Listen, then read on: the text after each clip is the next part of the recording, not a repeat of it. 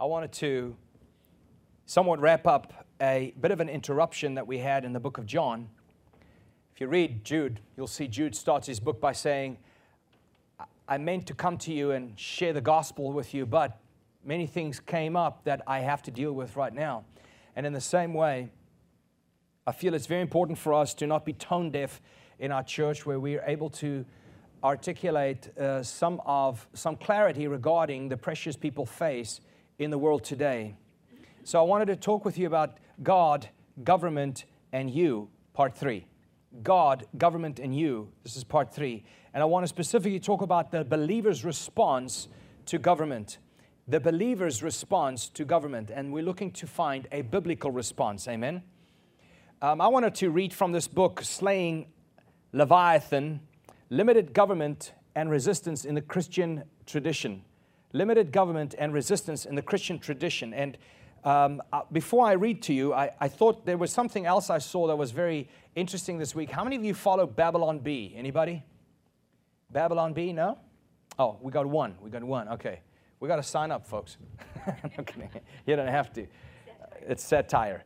For those of you that don't know what satire means, they're just being sarcastic, okay? And so I have a couple of them that I thought you would enjoy for this week. Han, do we have them ready, brother? The first one they came out with this past week. The headlines, the headlines read this. Oh, there you go. Border Patrol agents accused of patrolling the border. and uh, then we have, we had another headline that came out. It says, Boss warns all new employees he will fire them immediately if people on Twitter tell him to. That's always nice to know. Uh, this one I liked schoolboy who hasn't seen a human face in weeks, just glad celebrities had a good time last night. uh, the, fi- the final one um, New York atheists claim religious exemption from vaccine after governor claims that it's from God.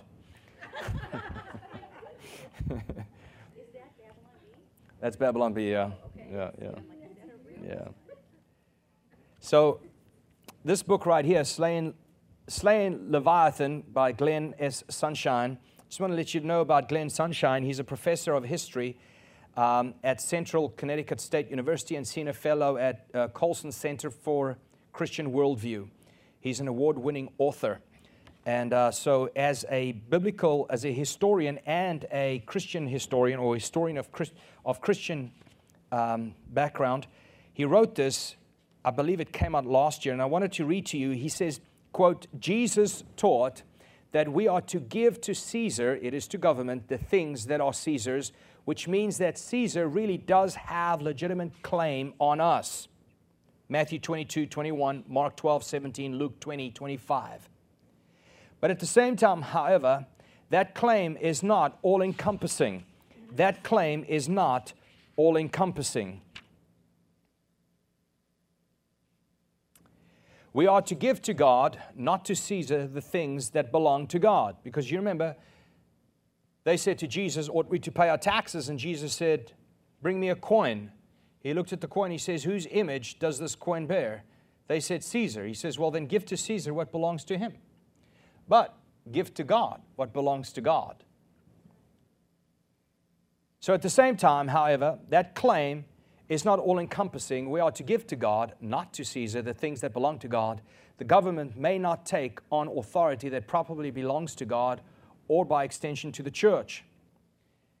Things that are outside the scope of government became the subject of much political and theological reflection over the centuries, starting with the early church. One of the earliest Christian confessions was, and I quote, Jesus is Lord. That meant more politically back then than what it means today. He says on page 9, to put this in different terms, Jesus' own teaching led, to, led the church to the idea that government has its place, but that its authority is limited. Give to Caesar what Caesar, but limit him because you have to give to God what's, what belongs to God. This was a recipe, he says, for persecution in the power obsessed world of ancient Rome. Sporadic persecution began under Nero in AD 54 and continued for centuries. And here he lists the reasons as to why the ancient church was persecuted. He says, for their disloyalty to the emperor, because they claimed Jesus was Lord, Caesar was not. For their refusal to worship pagan gods, for their intolerant and bigoted belief that Jesus is the only hope for salvation. And then, fourthly, for their willingness to accept women and slaves as equal members of their community, even as leaders within their communities. He says Christians were held in contempt by the people of Rome and the leaders of Rome, the government of Rome. They were slandered, their beliefs were caricatured, their property was confiscated, and they watched as their friends, spouses, and their children were tortured to death for the amu- amusement of cheering crowds before they were martyred themselves. He says, But because of their faithfulness, the church ended up spreading and outlasting the mighty Roman Empire itself. As Tertullian said, quote, the blood of martyrs is the seed of the church, end quote. Then finally, Glenn Sunshine writes The persecution of the church would lay the foundation for one of the core principles of Christian political theology, which is the church is a distinct institution from the state. There is a separation between the church and the state. So today, I would like to establish a few things regarding the believer's response to civil government because it is my hope that you, as a believer, would live with a pure conscience before God in everything that you do.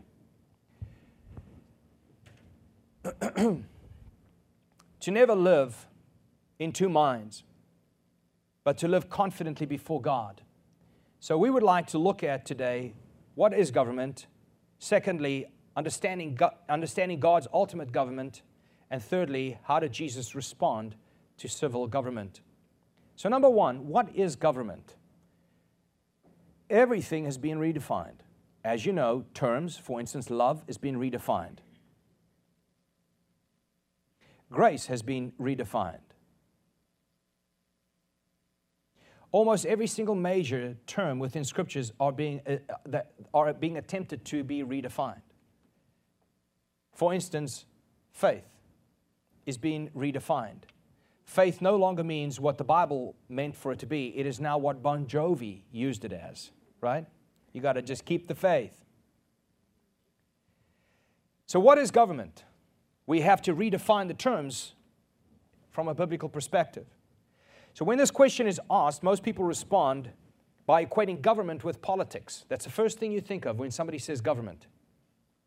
When they think government, they think Congress, Senate, House, they think Oval Office, they think president, they think FBI, CIA, they think IRS, they think CDC. And the list goes on and on and on and on because the governments are so extremely large. However, before World War I, this was not the case. The concept of government was always referred to as civil government, civil government. It was never referred to simply as government. It was always civil government. All textbooks and all school curriculums in the United States as late as 1903 would refer to government as civil government without exception. Noah Webster wrote his dictionary, the 1828 version, and he defines government this way in three different ways. First, he says the government of conduct.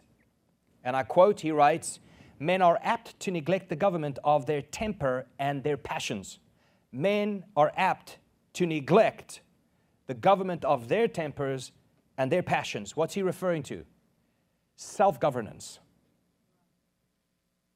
That is the first structure of government established by God self control, the very last fruit of the very Spirit of God in you self control. Secondly, Webster's dictionary quotes, uh, writes, the, ex- the exercise of authority by a parent or householder. The exercise of authority by a parent or householder. Quote, he writes, Children are often ruined by a neglect of government in parents. Let family government be like that of our Heavenly Father, mild, gentle, and affectionate. So here we see he identifies the term government as family government. So first it was self governance, then it's family governance. Are you guys cold? Family go- uh, self governance, then family governance. Thirdly, he writes, the exercise of authority. Quote, the direction and restraint exercised over the actions of men in communities, societies, and states. The administration of public affairs according to the established constitution laws and usages. End quote. So Webster did not define government as exclusively civil or political. However, when you listen to our current media, you will notice the word government has become synonymous with civil government. They no longer say civil government, they only say government. Typical statements used by our media could read The government releases crime figures. Well, immediately you imagine government being all those entities we mentioned earlier. Or they would say the government sets educational policies. I guess they're in control. The government. Or maybe this institution follows government guidelines. And so civil is never used anymore. And the point here is that our civil government is now referred to as the only government in our society. Let me say that again. Our civil government, government that was only civil, is now become front and center as the only government in our society. This is done intentionally because by exclusively referring to our civil government as the only government, it eliminates the awareness of all other governments in our society that was established by God. And God will still hold them accountable for their own responsibilities. I want to read to you from God and Government, a biblical, historical, and constitutional perspective by Gary DeMar. If, if you need to, if you can read 600 pages, you should really get this because this book is absolutely fascinating and it's pretty incredible. But I wanted to read to you just a portion. He says right here that the civil government of the United States is decentralized. We are a single nation made up of, an, of a number of sovereign states. The many states created the single nation, out of many, one. He says, government then, government then, within our American Christian heritage, which was formulated from biblical principles, begins with the individual and extends outwardly to include all institutions. Presently, however, most Americans are unaware of the varied nature of government. The civil government has as assumed responsibility, or the civil government has assumed responsibility to be the government overall. It is said that Americans are thankful that Washington has relieved them from what they believe is the heavy burden of governing themselves, their families, churches, and schools. He says then, if the people of the United States do not once again establish self governance, family governance, church governance, local governance, state governance, and national government in their proper places with proper authorities given to them and powers given to them, our nation is doomed because we will continue inching towards tyranny as one government keeps on swallowing up the powers and the authorities of all other established governments within society.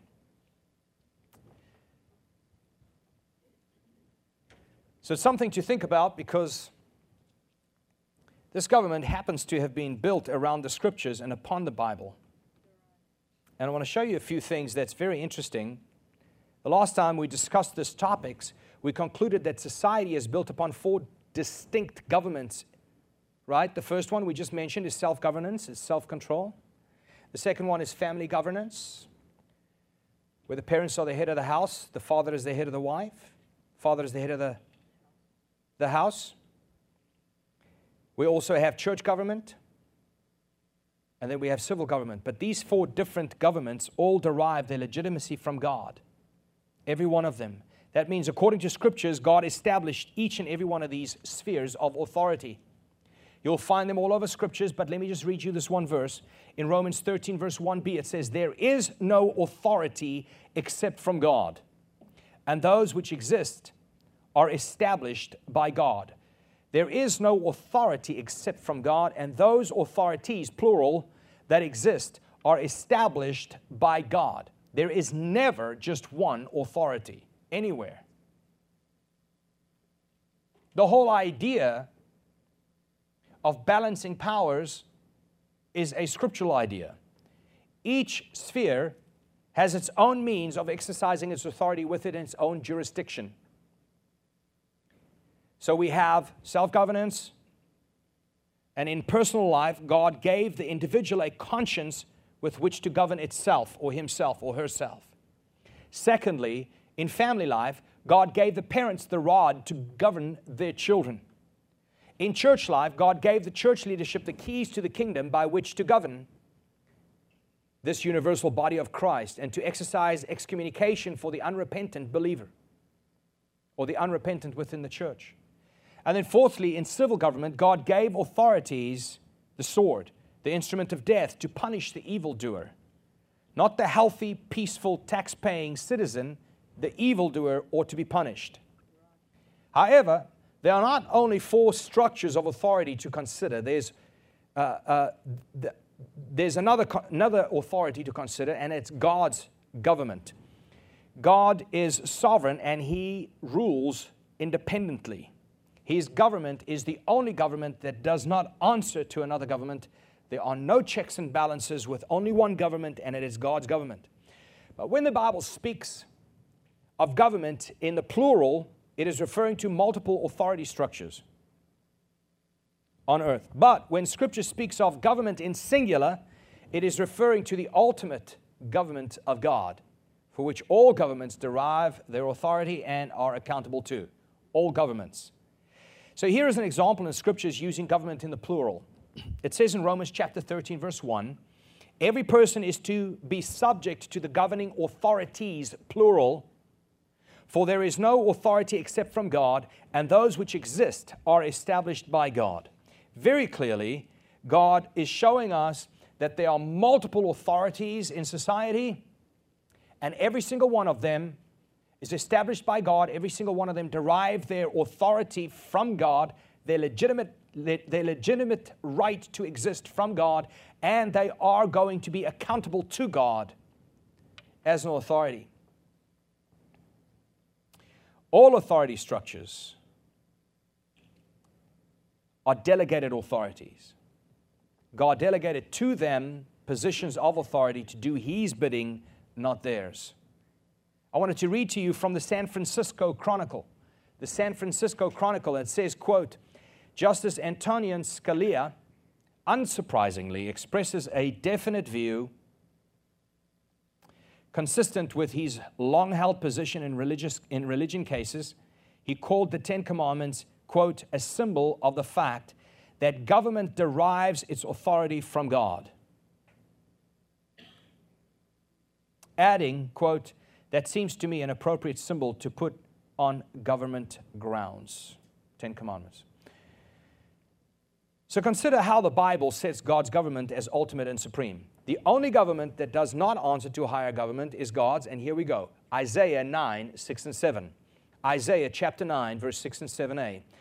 It says, For to us a child is born, to us a son is given, and the government, singular, shall be upon his shoulder and his name shall be called Wonderful Counselor, Mighty God, Everlasting Father, Prince of Peace. Verse 7 Of the increase of his government, singular, of the increase of his government and of peace, there will be no end. There's only one singular government that holds all other governments responsible for the positions they derive from that government, and it is God's government. So, from the moment Jesus was born, his government was birthed, and not only has it increased throughout every age, the promise is that there will be no end to the increase of his government. This to me is so exciting because it gives me such a great perspective of what God is doing and where God is going throughout the history of humanity. Think about it when the Apostle Paul walked the earth, Christianity was made up of a few hundred people around the whole known world practicing an illegal religion. Oppressed, imprisoned, enslaved, murdered. But can you imagine the influence Christianity has around the world today in comparison to what it was back then during the apostolic age? Imagine Paul walking the earth today. Like, wow. Now, there's a, there, there was a lot of heresy going on then. There's a lot of heresy going on now. But think about how his kingdom has expanded. Jesus has been building his church for 2,000 years. Jesus does not establish his kingdom by revolution, Jesus always establishes his kingdom by regeneration. So we are looking at the scriptures proving that God's government is not equal or submitted to any other earthly government, but is sovereign over all earthly governments. In Matthew 28 18, it says, And Jesus came up and spoke to them, saying, All authority in heaven and on earth, all authority in heaven and on earth has been given to me. I'm always amazed hearing people preach that he's not in authority right now. He's absolutely in authority right now. Why is it that people constantly attempting to take his kingship away from him now? They want to say he was king then and he will be king then. In the future, he was king in the past, he's king in the future, but not king right now. He was sovereign then, he will be sovereign in the future, but he's not sovereign right now. No, all authority was given to him in heaven and on earth. Ephesians 1 20 through 23. God worked in Christ when he raised him from the dead and seated him at the right hand in heavenly places So God raised Jesus up, puts Jesus on his right hand. It says, far above all rule and authority and power and dominion, and above every name that is named, not only in this age, but also in the one to come. You see, he's always been in authority. He's always sovereign and supreme in every way, as an adjective and as a noun. We believe that he is sovereign and he is God. And then verse 22 says, And he put all things under his feet and gave, his, gave him as head over all things to the church, which is his body, the fullness of him who fills all in all. Job 12, 23 says, He raises up a nation and then destroys it. I mean, look at this. Who's in charge? Who's in charge? He raises up a nation and then destroys it. He makes it great and then reduces it to nothing. Who answers to who? Psalm 75, verse 7. It is God alone who judges. He decides who will rise and who will fall. In other words, nobody rises to power unless God lifts them up. You go like, there have been many evil leaders. I know God, rose, God raised them up as judgment over the nation in which they ruled. He did it throughout history. He's still doing it today. No earthly government can claim independence from God's government because Jesus is the Lord and is the Lord of all lords and he is the king of all kings. That's exactly what that means. It's a political statement. 1 Timothy 6:15 He who is the blessed and only sovereign, the king of all kings and the lord of all lords. See, our God is the only sovereign who delegated authority to earthly kings and to earthly lords, earthly rulers, earthly governments and presidents, then he takes it away from them whenever he wishes. But he does so in order to fulfill his purposes. You and I live in a very, very exciting time in history. Whatever you see happen, you go like, God's at work. Blessed are the pure in heart, for they will see God. Even in the day you live, you see God working. You see, the problem is when people act as if their civil government has the highest authority, they become guilty of replacing Almighty God with civil government. You cannot treat government like they are your ultimate authority. That is called idol worship. If God is not your highest authority, obviously civil government is. That is why, historically speaking, atheistic societies tend to elect socialists and communist governments to rule over them. Because as an atheist, the highest authority there is to the atheist is government. There is nothing beyond their government.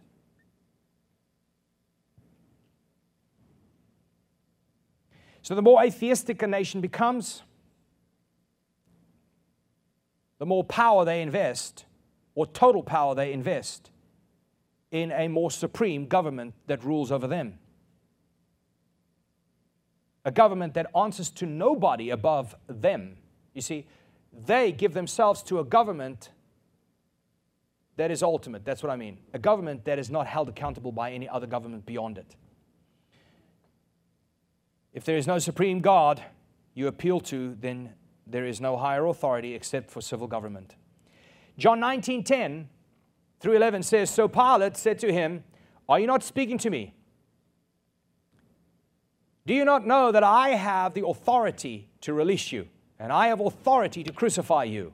Jesus answered, Pilate, the politician of the day, he says, quote, You would have no authority over me at all if it had not been given to you from where? Above.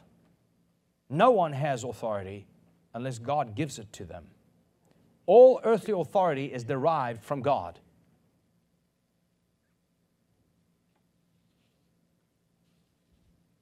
So we have to view earthly governments from a biblical perspective and not from a pagan, humanistic, atheistic perspective. You have to see them for who they are. They are not the government, they are the civil government. They are one of many. They are legitimate because Jesus said so. Give to Caesar what is his. But they are limited. Give to God what is his. Now, to know the difference between the two, now there comes something else. 400 pages. Go read it yourself. you don't have the time for me to read it. You read it. But it's fascinating what the Bible actually says on this subject. See civil government for who they are, relate to them as you should, which is scripturally, every time, in every situation. God does not, or Jesus does not build his kingdom by means of revolution. He does so by means of regeneration. Always remember that. Number three, how did Jesus respond to civil government? How did Jesus respond to civil government?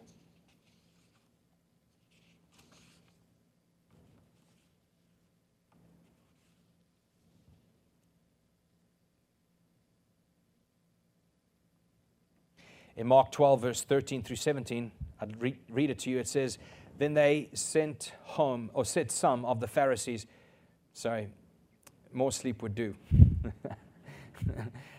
then they sent some of the Pharisees and Herodians to him in order to trap him in a statement. They came and said to him, Teacher, we know that you are truthful and do not care what anyone thinks, for you are not partial to anyone, but you teach the way of God in truth. That's called throwing sunshine at somebody, right? They were trying to trap him. Is it permissible to pay a, a poll tax to Caesar or not? Are we to pay or not to pay? But he, knowing their hypocrisy, said to them, Why are you testing me? Bring me a, den- a denarius to look at. And they brought him one, and he said to them, Whose image and inscription is this? And they said to him, Caesar's. And Jesus said to them, Pay to Caesar the things that are Caesar's, and to God the things that are God's. And they were utterly amazed at him because they couldn't trap him. Here are a few truths we can draw from Jesus' response to those who attempted to trap him with this question. The first is that Jesus affirmed civil government, of course, as we mentioned, that they have the right to exist, they have legitimate authority and power, they will be held accountable for what they do with that. However, this does not mean Jesus affirmed, affirmed uh, all of Caesar's practices. You see, citizens are not obliged to remain silent when a practice of any government is ungodly. Let me say that again. Citizens are not obliged to remain, you are not told to be silent by God. When a practice of any government is ungodly or unscriptural or interferes in God's structures of authority. God has established structures of authority, and when they interfere with the structures of authority, then you ought to speak up. Believers should be the first to demand that rulers acknowledge the lordship of Jesus Christ, that he is Lord also of them. After all, we were given the Great Commission by Jesus himself to do just that. In Matthew 28 18, it says, And Jesus came up and spoke to them, saying, All authority in heaven and on earth has been given to me. All authority. Go therefore and make disciples of all nations. Not just subjects of nations, but nations which include their governments. Baptizing in the name of the Father and the Son and the Holy Spirit, teaching them, the nations, including their governments, to follow all that I commanded you to follow all that I commanded you. Jesus is telling you to speak truth to power and command them to obey Christ, not Marx. And behold, I am with you always to the ends of the age. You see, men of God throughout time confronted, accused, warned, and rebuked governments throughout, throughout the Bible. Elijah confronted Ahab. He even said, and the dogs will lick Jezebel's blood from the ground. It wasn't like he was nice. Nathan confronted King David. He said, and, and, and, the sword will be in your family from here on out. John the Baptist confronted Herod Antipas. He knew he was going to pay a price for it. I mean, they'd already thrown him in prison, and he did pay a price for it. Herod had his head on a platter. He was beheaded for confronting Herod Antipas. So we see that Jesus affirmed civil government, that they have the right to exist, and that they have legitimate powers and legitimate jurisdiction. Legitimate jurisdiction. Yet at the same time, Jesus didn't affirm all that Caesar did,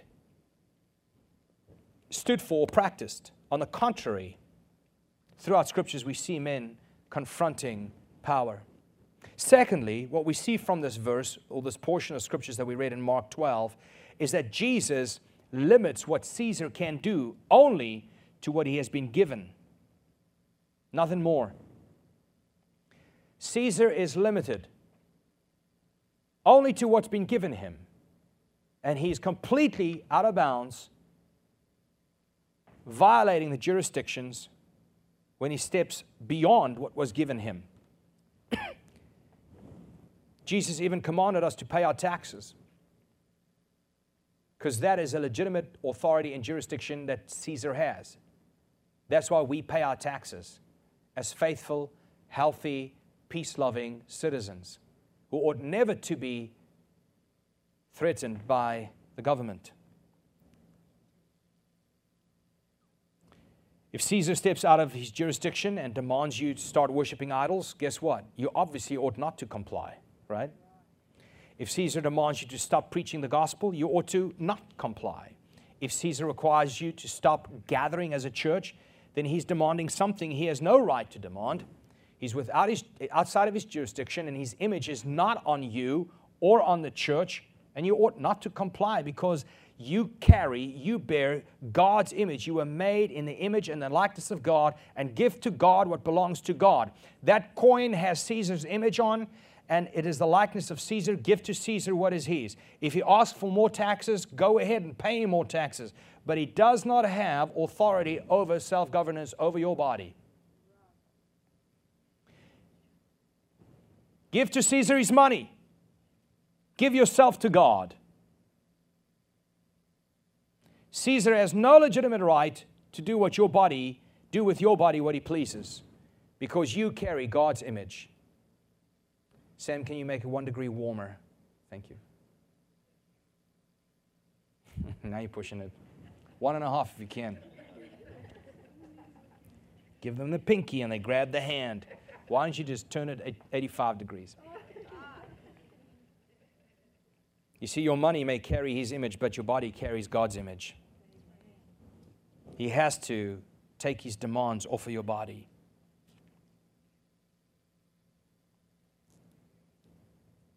Number four, what about separation between church and state? This is very important because we read that earlier in, um, in the Gary DeMar book, right? There is a legitimate difference between church and state. Now, of course, that's been redefined as in the church is now over the state, but that's not what that means. There is a difference, there is a separation between church and state, and the reason for that separation is so that the church wouldn't infringe, uh, the, the state wouldn't infringe upon the rights of the church. That's why we had Puritans, separatists, we had the Quakers, we had the Huguenots. They all came here from all over the world. They came here for what reason? Because the state was not going to violate their religious rights. They could worship their God, our God, freely. We learned that on Wednesday nights. So, what about separation between church and state? We are told, and we hold the idea of separation between church and state, but we cannot buy into the idea that church relates to God and the state does not. Here is, it's huge. Both church and state are under God. Both Christ Nation and the Oval Office answers to God. We are both under God. We both derive our, our authority and our structure from God. You individually, your governance, self governance, is de- derived from God as an individual, and that's why we have, uh, um, you know, the United States was built the way it was built. I mean, it's fantastic. The fact that the individual is championed because God gave us self governance. You are a legitimate government all by yourself, governing your own passions and your own lusts, your own thoughts, your own deeds, your own actions, and that's why the individual needs to be held accountable for their crime and not communities. Society is not guilty for the individual's crime. Self governance. So we cannot buy into the idea that only the church is responsible to God, the individual's not, the family is not, because they've already destroyed the family, and certainly not the government, because we are a secular government. No, we are not. Even Mao was not exempt from answering to God. He received what he received from God. So did Hitler, and so did every other tyrant throughout history. Raised up and brought down by the hand of God.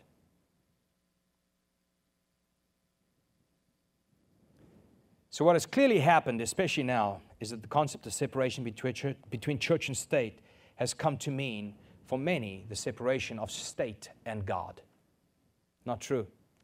We see the state as ordained by God, answerable to God, held accountable by God, and will be brought down by God. So today, my goal was to erase some of the confusing portions of thought as we walk through what we're walking through. And the reason I would like to take the time to do this is simply because can, do you really think for a moment that people who have now gained more authority and more power are suddenly going to relinquish that? Or do you think that they are now going to see how this works and they're going to go to the next, the next plan, you know, the next strategy to gain even more of the same? There's no possible way people who are, and this is the definition of a tyrant, a tyrant's the one who will violate other authority structures in order to bolster their own, right? Where they become answerable to no one but to self. I mean, honestly, who makes the laws in this nation? Who, who makes the laws? Yeah, so we have a whole system, right? It has, it has to go through Congress, right? Okay, it's not, it's not, now we have mandates that are viewed as laws that never even went through a system right? And so what that that's important to understand. Why? Because that is a sign of a government starting to answer to no one. The checks and balances no longer really function the way they should, and society is just running with it. Can you see what I'm saying? The making of a tyrant is simply that swallowing up authorities around them, becoming the sole government, not the civil government only, not one of five different governments, but one government by themselves, answering to no one. I mean, think about it. There's actually a term for that. It's called gangster state. you know what a gangster does? I know, I come from a family. that, uh, Robert was mentioning, Dad, did you realize that? Was it New York and Chicago? Just where, where the Italians go. but think about, yeah, I know. think about, uh, what's the guy's name? I keep forgetting. Al Capone, yeah. So what did Al Capone do? If you don't do what I tell you, you have no, you have no business. You're done. I'll take away your job. Do what I tell you, or I'll give you two week notice. That's a gangster state right there, isn't it? You're done. I got no means of making a living. Why not? Because I didn't do what they told me to do. That's gangster state. Answered to no one, didn't push laws through the regular, the regular system. They came up with it, gave it different names, guidelines, requirements, mandates. They don't even use the word law. They expect you to treat it as such because they circumvented the system, putting themselves in a place that God never gave them. But how do you respond to that is the question. You see, Jesus builds his church. And he's not going to build his church if, if the executive branch allows him to. That's not how this works. He's going to build his church because we submit to his laws, his regulations, his jurisdictions, and the way he put life together. Imagine a world where everybody exercises self governance by use of the conscience God gave them. Do what you know is right to do. And be guilty for what you know you're guilty for and repent for it. Receive forgiveness and reconciliation. Imagine a world like that. Imagine a world where there are two parents in every household and they are raising their children in the paideia or the culture of God, where they are responsible for raising their children to be good, peaceful, peace loving citizens tax paying citizens. Imagine a world like that. Imagine a world where the church isn't always pandering towards the government because we got to keep our tax exempt status. Oh, we won't, we won't teach on Romans chapter 1 because, you know, we don't want to get on anybody's wrong side. We'd rather just shut down, right? Meet me in my basement. I don't have one, but I'll find somebody with a basement, right? Imagine a church that would actually preach God's standards, God's way of doing things. Going to the nations, preaching the gospel, commanding nation to obey all that Christ has taught us. Imagine a government governing within their jurisdiction, holding evil accountable for the benefit of the righteous instead of holding righteous people accountable and letting evil run loose. Imagine a government that would do the right thing. Imagine a world like that. Well, this is how God set it up. And a government and a, and a society that does not have those governments in place, being responsible within the jurisdictions that they live, it'll become more and more dysfunctional. So today, I just wanted to let you know that we have to see things clearly from a scriptural perspective.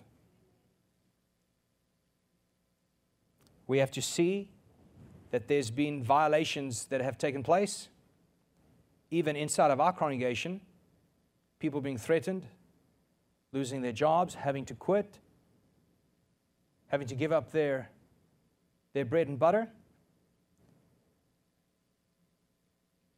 Because there's been a violation and an overthrow of self government. They don't care about self government anymore, they government. On top of that, there's a violation and the overthrow of conscience. Because self governance is by means of conscience. And so I know, I know that even the Roman church, there was a statement made nobody is, nobody is free to use religious exemption for certain things today. Well, that's wrong. Because a civil government has now taken over or violated self governance that's ruled by conscience and not by church. You see, here's the deal. You have to, this is where your theology comes home to roost. Who's responsible? Who's responsible deciding the health of the children in your home or your, your wife's health or your own? Who's responsible? First and foremost, self governance, right? They're responsible for that. And everybody's different, so you know what works for you. Your neighbor can't tell you what to do with your, with your, with your health. What medicine not to take, what medicine to take. That's yours. Self governance. So that's why I encourage people in the church stop telling everybody what, what you do with your health. Just stop telling people. Like if you take whatever you want to take, take it. Nobody's stopping you. But don't make everybody do what you do, right? Because what's good for one kills another. So there's a violation of self governance, there's a violation of conscience. It's never good for you to go against conscience. There's a violation and an overthrow of that government. There's a violation and overthrow of the family governance. Because now not even the, not even the parents have rights to decide what's going to happen with their children. This is the overthrow of a God ordained authority structure on the earth. And it was overthrown by civil government. And then there's a, there's a huge violation here violation of rendering to Caesar what belongs to God, which is the individual.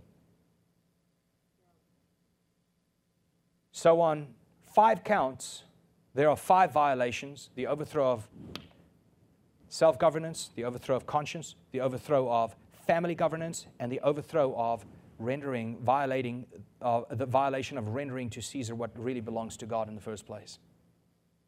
Give to Caesar what belongs to him. Pay higher taxes if he tells you to. Drive the speed limit. But give to God what belongs to God. Amen. Did that clarify some things for you? Awesome. Awesome. Let's pray. Father, today I pray that you open our hearts and our minds that we can see how you rule the single government above all other governments is upon Christ's shoulders. And of its increase, there is no end. It has been increasing, it is increasing, and it will be increasing, and no one can stop it. God, you will raise up a nation only to bring it down. The nations rage, but the Bible says, tells us that you laugh and mock as they do. But Lord, thank you for allowing us to live in this very, very exciting time in the history of humanity. Lord, where we can be a light, where we can look into your word and see, Father God, how you have called us to live, the way you have decided to establish your rule. And Lord, may we be clear minded, clear headed, and sober in our thoughts as we walk through the beginning of a very interesting season in human history.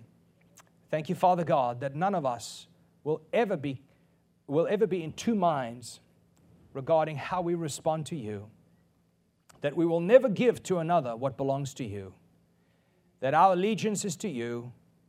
Jesus, not Caesar, is Lord. He is the King of kings, He is the Lord of lords. You are the sovereign, almighty, and supreme. Thank you, Lord God. Whatever is in the future, that we will now establish and now decide what we will do when we get there. Amen.